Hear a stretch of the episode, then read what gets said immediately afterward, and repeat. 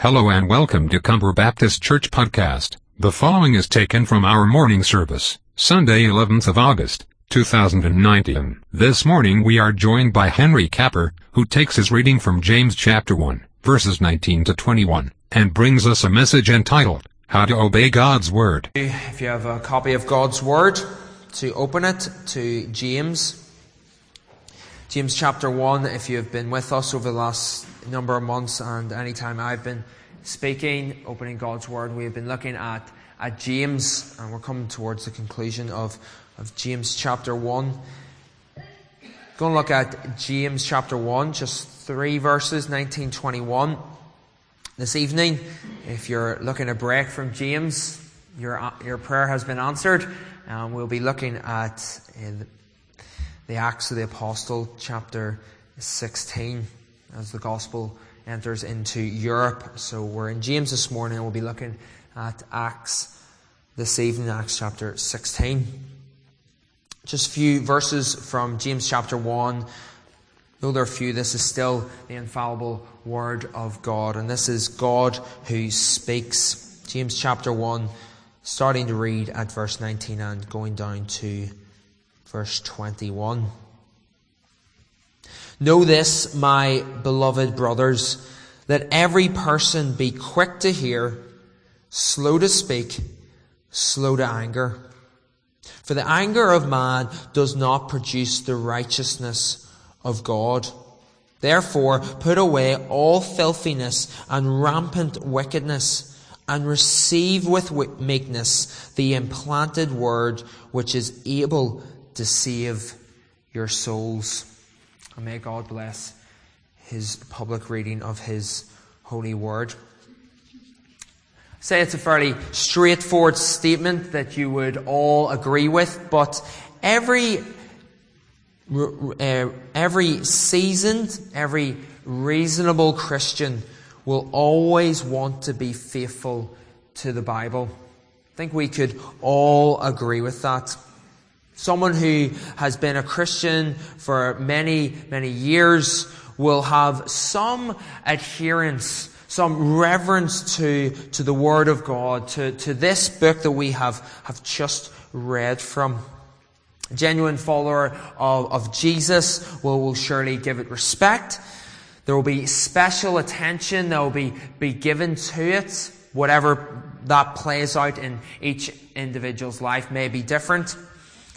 Once we come to uh, a, place like this, as we corporately come as a, as a local church, we, we read from, from God's Word. It's, there's special attention given to, to God's Word. It's, it's really the focal point. It's why we, we spend more time reading and considering the Bible in a, in a, in a service like this than we do praying or than we do singing songs as great, as important as they are for, for that person, and I hope this is for all of us uh, this morning, there, there is a realization that, that this, this, this book, is, it's not just a, a book. It's not a book like other books, but there's something unique. There's something distinct about it. It's distinct and it's unique because, because it's God's book. God's book. The words contained with it are the actual inspired words of the God of heaven. It's the best selling book. It is the book of all books. It is the one that most people have heard about, and it is the only worldwide book. Though I wonder, have you thought about this? What if we didn't have God's book. I wonder if we didn't have His Word. I wonder how, how our lives would be impacted. I wonder how your life would be impacted. I wonder would there be any impact at all if you didn't have the Word of God. Many people right across this world would love, would cherish so much for an opportunity like this for the privilege to have God's Word in a, in, in, in, its, in a full text, in a, in a book. I'm sure many of you, like me, have maybe numerous Bibles at home. I wonder what impact would be made on your life if you didn't have a Bible. Nevertheless, the, the question arises, well, so what? What do we do with God's Word? How are we to respond to it? What are we to do with God's Word? How do we take the words on the page and how do we allow them to shape our lives? Or we could put it this way, how, how do we obey God's Word? How do we obey God's Word? So let me, let me ask this question. What is, what is maybe the, the particular format, the particular structure that, that comes to your mind when posed with that question? How do we obey God's Word? How do, how do we as, as individuals and as a church arrive at a point in our lives that says that we, we trust this book and we want it to mold our lives?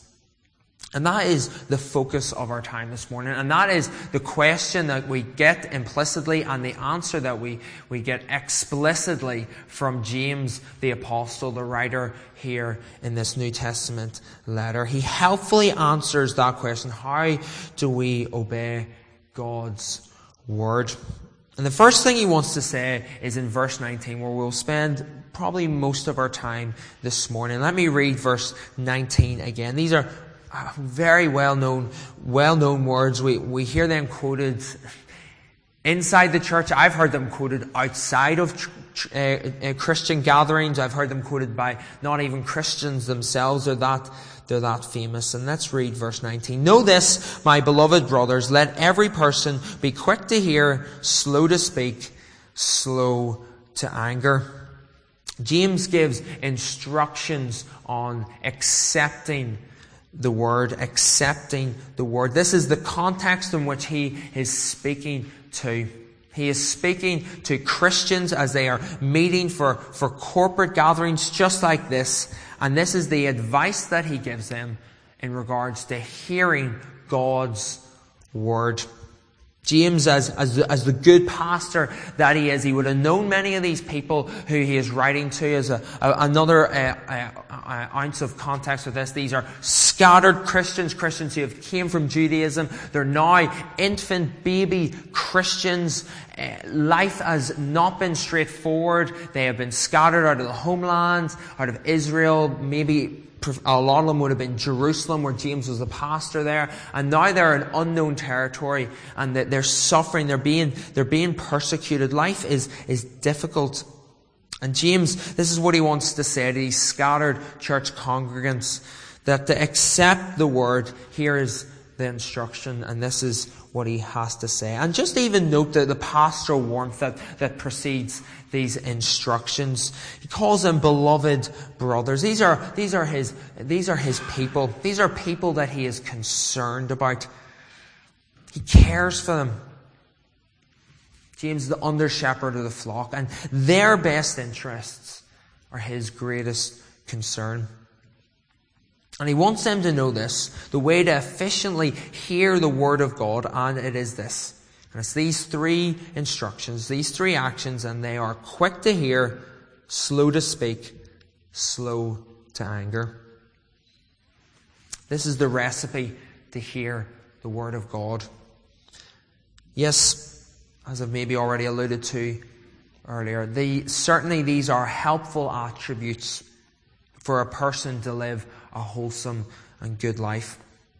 Maybe you've heard people talk about this verse in, in that kind of way. It's promoted in that sense. Some sort of three step moralistic edification program. You'll be a better person if you, you're quick to hear, if, if you're slow to speak, and you're slow to anger. And certainly as, as Christians, we want to, we want to promote a, a, good, holy ethic, and that's, these are certainly good things to be incorporated, implemented into our lives. Yes, there's many, there's a whole host of range in how these can impact our lives. We could, we could, they, they'll be relevant in so many other areas of our lives. We think about relationships. We think about how we communicate ourselves. Yes, they're, they're very helpful, but that is, that is not James. As, as the author, the one who is writing this, That is not his primary concern. His central focus is that if a person would incorporate these three actions, they open themselves up to hearing the Word of God more effectively and more efficiently. We've already said it, but we, we must repeat that what James puts forward are actions. It's something that we as, as individuals, that we, we must not do, that we must do as we come under the Word of God. And before, and the temptation is always, is that we hear something like this and we naturally think about somebody else. We think of maybe that friend, that family member, maybe somebody even in this, in this room. Let me challenge you. Let, let's think about ourselves first and foremost. When we hear God's word, that's what we do. We hear it. More than that, James exhorts these Christians and ourselves to be quick to hear it. There, there should be an urge, a desire to first and foremost listen to God's word simply because it's God's word and I could sit down case closed at that. That is good enough. But more than that, we, we want to elaborate on that, that God's word is truth. And that His word is good and it's for our good. It's for your good. We have the revelation of scripture for our very benefit. When we read or listen to the words in this book, we are, we are reading, we are listening to the very words of God. That is our, our starting block that we, we listen, that we listen. Second, he wants to say is that we were slow to speak. That's the next principle, the next instruction. James is basically saying to these Christians, think before you speak. I've heard that before. I'm sure you've had it quoted you or you've quoted it to somebody else. It's a popular saying. That's what James is saying. Think before you speak.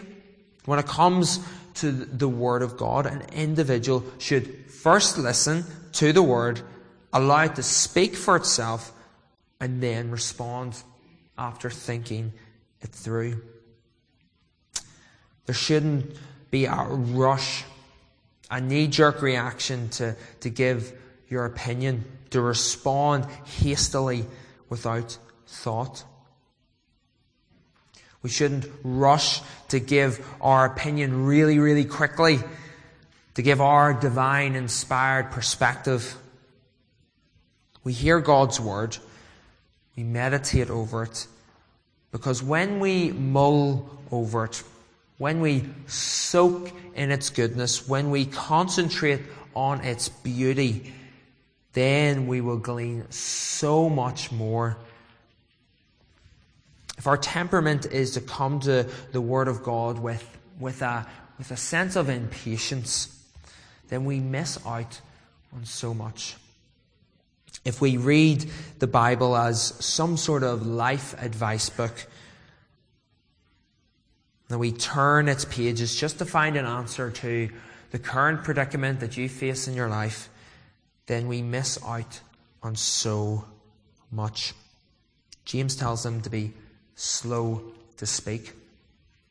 And the third and final instruction that James gives in verse 19 is, is to be slow to anger. And initially that might sound a little bit strange, a little bit off to our ears, but when we really start to think about it, it makes perfect sense why James would actually include this here. James knows full well that when God's word is, is presented, it's spoken, it, it can provide, uh, produce a whole range of responses. I'm sure you, you know that. You've had that experience, I hope you have, where you've been in a situation where someone has responded well to God's word, they've responded positively to it, maybe you've shared with them the gospel, but equally, you've maybe had the opposite experience where God's word's been shared and people have been offended. And more than that, they have got angry.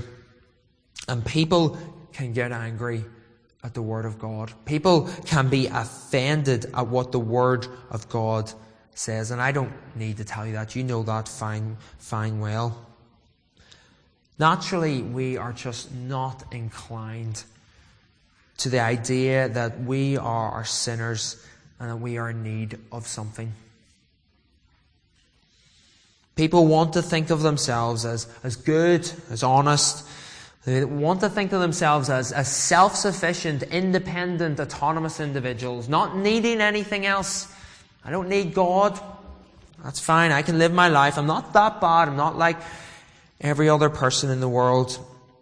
And then that person hears the, the Christian gospel, which calls all of humanity to repent to say that they're a, a, a filthy, sin ridden, hell bound individual. And they are, they are insulted. They are sick to their stomach hearing these words. And rage builds with, within them. And they are angry at what God's word has to say. How dare God say that to me? How dare He call me a sinner? Does He not know my life? I'm a good person. That is the response I'm sure many of us have experienced with others. Maybe that was your response at one point in your life. You were angry.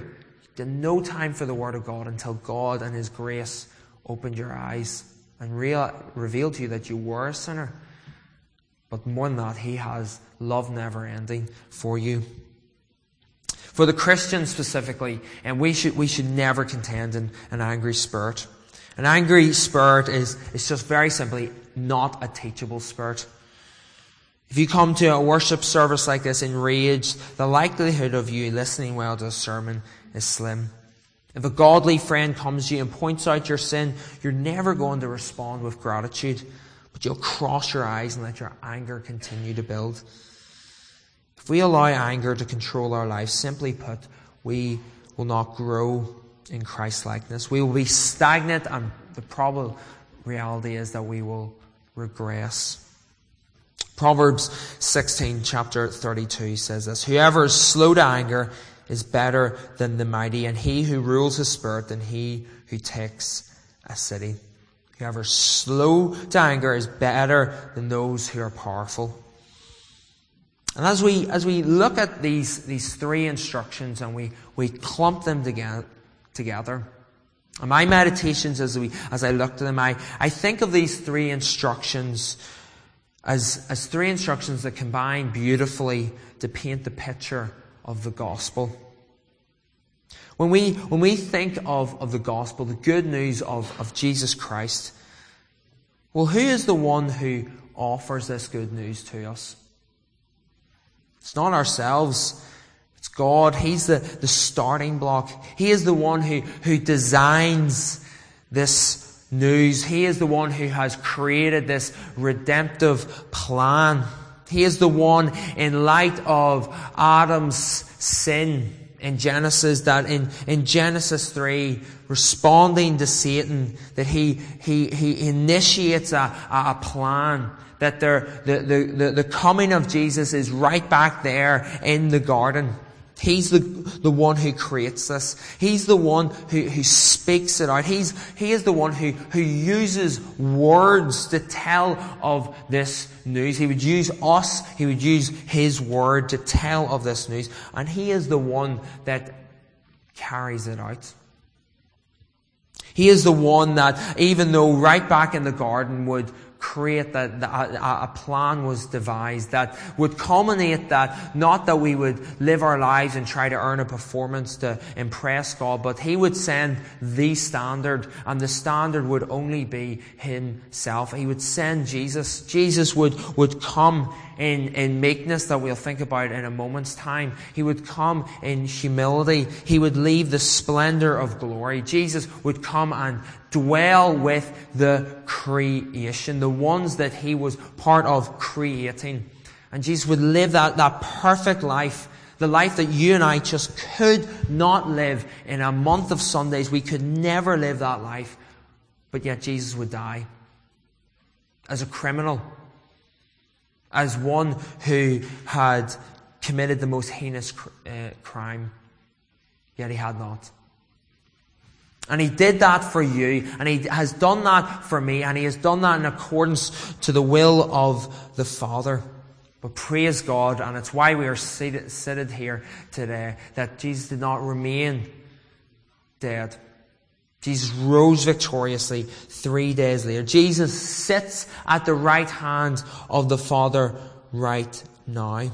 And that is, that is the good news. So what is, what is our part in all of this? What is, what do we do once we hear this? We are called to first and foremost to hear it. We are to hear God's word. If it wasn't for God informing us of, first of our sin and that there is a savior, then we would still be hopelessly lost. Trapped in our sin and we would be on a one-way journey to hell. But at the same time, we need to understand this as well. We are not robots. We are not, we are called to respond and we should respond positively. We should not, we should be slow to anger. Don't be offended at the good news. Receive it gladly. Think much about the gospel. We shouldn't jump out with thoughtless reactions to God's word, but we should think about it. And I should really, really think about it. Meditate over it and then respond. And I'll, I'll, I'll, add, I'll add a caveat. Certainly, I don't want people misunderstanding this. God can save people in an instance. People can hear the word of God for the very first time and immediately know it's true. And we praise God for that. Little to no prior knowledge, and they come to saving faith in Jesus. But the life of, of a disciple, a, a follower of Jesus, is one that, that should not be rushed with knee jerk reactions and it shouldn't, we shouldn't live lives where our voice silences God's. We see that quite clearly in the life of, of, of Peter. Peter was always the one uh, who, who, who, would, who would be with Jesus and he'd be the first one to speak. Often that would be courageously, but sometimes it would be out of plain utter stupidity, not thinking through what he was about to say or what he was about to do. But when we look at the, the life of Jesus, I wonder if you've ever had this thought as we think of, of Jesus' life. We see time and time again moments where Jesus doesn't even say a word. Not even one word. And then we have other times where Jesus maybe just says a couple of words. And we maybe read and we're like, why does he not say more? Why does he not say anything at all? Let me ask you a couple of questions. Firstly, um, to you this morning, if, if you're, you're not yet a Christian, have you respond, why have you not responded to God's word yet? What is holding you back from accepting the truth of the good news of Jesus? What is the barrier? We're going to come to the barriers in a moment. What is holding you back? You know deep down that you haven't responded for the, the first time in saving faith. Would you do that this morning as you hear God's word? Not a mistake that you're here this morning. God has put you in this building to hear His word. But for most of us here who, who know and love the Lord, how do you conduct yourself inside and outside of the church? Are you known for always being the one dominating conversations, always getting your, your voice heard, always sharing your, your opinion? And you know deep down there's, there's, there's, a, there's something within the pit of you that just always wants to share your opinion. Is that you? The life of a follower of Jesus, it, it's one of selfless humility. And we can live with freedom, that, knowing that we don't need to be the center stage, but that we should be concerned with ultimately with what God has to say, but also what others have to say. So let me offer some piece of advice as we sort of put some, some flesh onto this. Let me, uh, let me challenge you to do three things. I want you to ask someone close to you if you are that person. Maybe you don't even know if you if you're the one dominating, the one that always has to speak. You don't even realize it. Ask someone close to you if you're that person. And hopefully they'll be honest with you. The next time you have a, have a, have a, deep conversation with someone, let them lead the conversation. Don't let you, do you know what I mean, take the bull by the horn and, and lead the conversation, but let someone else lead it. Let them lead conversation and you, you follow on. And finally, pray that the Holy Spirit would work and mold and shape us and shape you into better reflection, a better reflection of Jesus. Let's look at what, what James has to say in the next couple of minutes in verses uh, 20 and 21. Let's read verses, uh, let's read verses 19 and 20 again to get uh, what he's saying here. Know this, my beloved brothers, let every person be quick to hear, slow to speak, slow to anger. Verse 20, for the anger of man does not produce the righteousness of God. And this is the reason for accepting the word that James has to say. It's the reason for accepting the word. The anger contained with, within our hearts, which is our own personal rejection of God. It's what separates us from God. Nothing that we can do, nothing that we can earn, nothing that we can conjure up will attain or earn righteousness. However great our performance is this side of eternity, it's just it's filthy rags. Doesn't add up. But verse, verse 20 implies that there is a wholesome and that there is a, a holy and a good anger. There is a pure and righteous anger and it resides within God. It comes from God. We don't really like to talk about it. I'm sure you're the same as me. We don't really like to talk about the anger and wrath of God. We see a lot of Christians, churches that are trying to move away from this. Yes, we'll talk about love of God, the Father's heart for people, and all good stuff in His grace. But then, yeah, there's just maybe a little add on, might just slip it in. We don't like to think about that. People, could, again, going back to what we're thinking about, could get offended that I thought God was love. Why, why would He be angry? Why would He have wrath? It can make us feel uncomfortable. Well, let me present you to this. You could easily argue that if it was not for the anger of God, there would be no gospel. If there, was, if there wasn't for the anger, the wrath of God, there would be no gospel, no good news. We sing about this all the time. Second verse of In Christ alone. Till on that cross as Jesus died, the wrath of God was satisfied. For every sin on him was laid. Here in the death of Christ I live. For the, the wrath of God was satisfied. It's interesting that uh, in, in, in, John Piper's book, uh, 50 Reasons Why Jesus Came to Die, which is quite a small book. It's a great book. I'd really encourage you to, to pick that up. He gives 50 reasons, not just restrained to 50 reasons, of why Jesus came to earth to die. And the very, very first one he has in his book is this. Jesus came to absorb the wrath of God. Think of all the others, the 49 he could have started with, and he decides to start with that very one. Jesus came to absorb the wrath of God. Because on the cross, Jesus took on all our sin. He bore the just wrath of God. And this should teach us two things quite quickly. Should tell us that sin is not a small matter.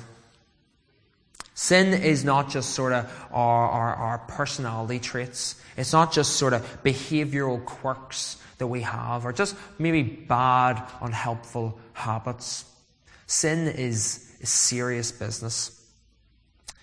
Second thing is that we should be left in awe at God's love. That in light of our sin and the seriousness of it, that it would drive Jesus to a cross. That God would send the very best to deal with our our worst. He would send himself. Jesus would die on the cross for ourselves. And our final point is verse 21, and it's the command to accept the word. Let's read verse 21. And this is really the application, the crux of what James has to say. Therefore, put away all filthiness and rampant wickedness and receive with meekness the implanted word which is able to save your souls. And the command that James presents is twofold, and it's a negative and a positive. Again, remember the context and what James is writing to. It's how to effectively read and to obey the Word of God. So to hear the Word of God well demands that our lives are divorced of filthiness and rampant wickedness. sin. He's talking about sin. He could have said sin, he doesn't say sin. But the graphic language that he uses here, the filthiness and rampant wickedness. Do you think of sin like that? Do you think of sin in those terms? Do you think of it as, as, as, as, as that? What James thinks of it. It's not just bad habits, but this is the graphic language that reveals the ugliness of sin. It's, it's, it's intolerable for a holy God. It drove Jesus to a criminal's cross. cross. It was that serious that it needed the death of God's Son to deal with it. So when we, we come to hear God's word or to, to read it privately or maybe in a small group environment, we, we need to be checking our lives, reflecting. Have we rid ourselves of sin? Have we repented daily of our shortcomings? Because the simple application is if, if we have not, then we're not going to hear well. Furthermore, we might get to a point where we will not even want to hear. If we let sin linger in our lives, we'll, we'll be drawn away from the truth of God's Word. So it is by grace that you're here this morning. We will not be excited to read it. We will not be thrilled to come to worship on a Sunday, to hear God's Word spoke. But we'll start to make excuses, attendance at church gatherings will decrease, and then we'll ultimately come to a halt. I've known so many people in my 27 years on this, this earth of people who made a profession of faith and then over a number of years have walked away from it, really making that initial profession invalid. And the process of, of, a, of a person walking away from Christianity always begins with them refusing to repent of sin. I have countless people and names running through my head as I even say this. And it always plays itself out in removing themselves from the presence of other Christians. It, it, it, makes them stop coming to places like this, and then they remove themselves from hearing God's word. However, the negative command that James offers leads straight in to the positive. And this is the crux of what James wants his readers to grasp. And if they could do just this one thing, and if we could do this one thing, then things will be much, much better in our lives. And he commands them to receive the implanted word with, with meekness. Why? Because it has the power to save your soul. So a couple of things as we conclude our time together. The implanted word. What, is, what does that mean? The word sowed in our hearts' lives is not by our initiative. God is the one that writes His law on our hearts. It's God who starts. It's God who, who inclines His ear. It's God who picks us up out of the pit. It's put there by God. The Word of God is put into our hearts and our minds by God, not by ourselves. Yet at the same time, and we need to see the, the complexity of this, is that we have to receive it. How do we receive? What does James say? Well, he says in this, this part of, the, of Scripture that we do it through meekness. We are called to be meek, which has the idea, idea of really to, be, to submit our lives under the authority of God's Word. And once we, we have that combination, there's a potential, there's the possibility for souls to be saved, souls to be drawn to heaven. That guilty, law-breaking sinners could have forgiveness. And that's, that's the power of God's Word. That God's Word is, is that unrelenting. And we have those, those very words before us. The book that we carry, the app that we might have on our phone contains the very words of God. Words that save, have the potential to save souls. To take people away from a destiny outside of God's presence and love in hell and take them into the kingdom of light. Surely that should stimulate, surely that should motivate our hearts as we think about these, these words, God's words, and their relevance to our lives and the potential that they have, potential to save souls. So James as the good pastor that he is, wants his, his scattered congregation to, to humbly accept the good news of God's word. He wants them to have open hearts and listening ears as they come under the sound of God's word. The pastoral desire of James is not confined to these particular Christians, but has relevance to the church of Jesus Christ to this very day, which includes you and I. As you accept the Word of God, your soul experiences the depths and the glory of, of salvation. I hope that thrills your soul. We should not be a people who underestimate the power of God's Word. But let me conclude um, and finish our time with this challenge. Do you long to receive the Word? If you do, that is the grace of God active in your life. And you should cherish that forever. However, if it is not, then God's word through the Apostle James is this. He commands to, to get rid of the filth, the evil, and the worldliness. The barriers that may be consciously in front of you or subconsciously in front of you, that is drawing your heart and affections away from the word that can save you and that maybe has saved you, away from the God that loves you. But as Christians, we should run to the God of the Word. Run to the God who has new mercies for us each morning. We should be people who run and be encouraged to hear, to listen to the God who saves souls through His Word. Amen. We know that, we pray that God will bless His, his reading. To His people in this place this morning.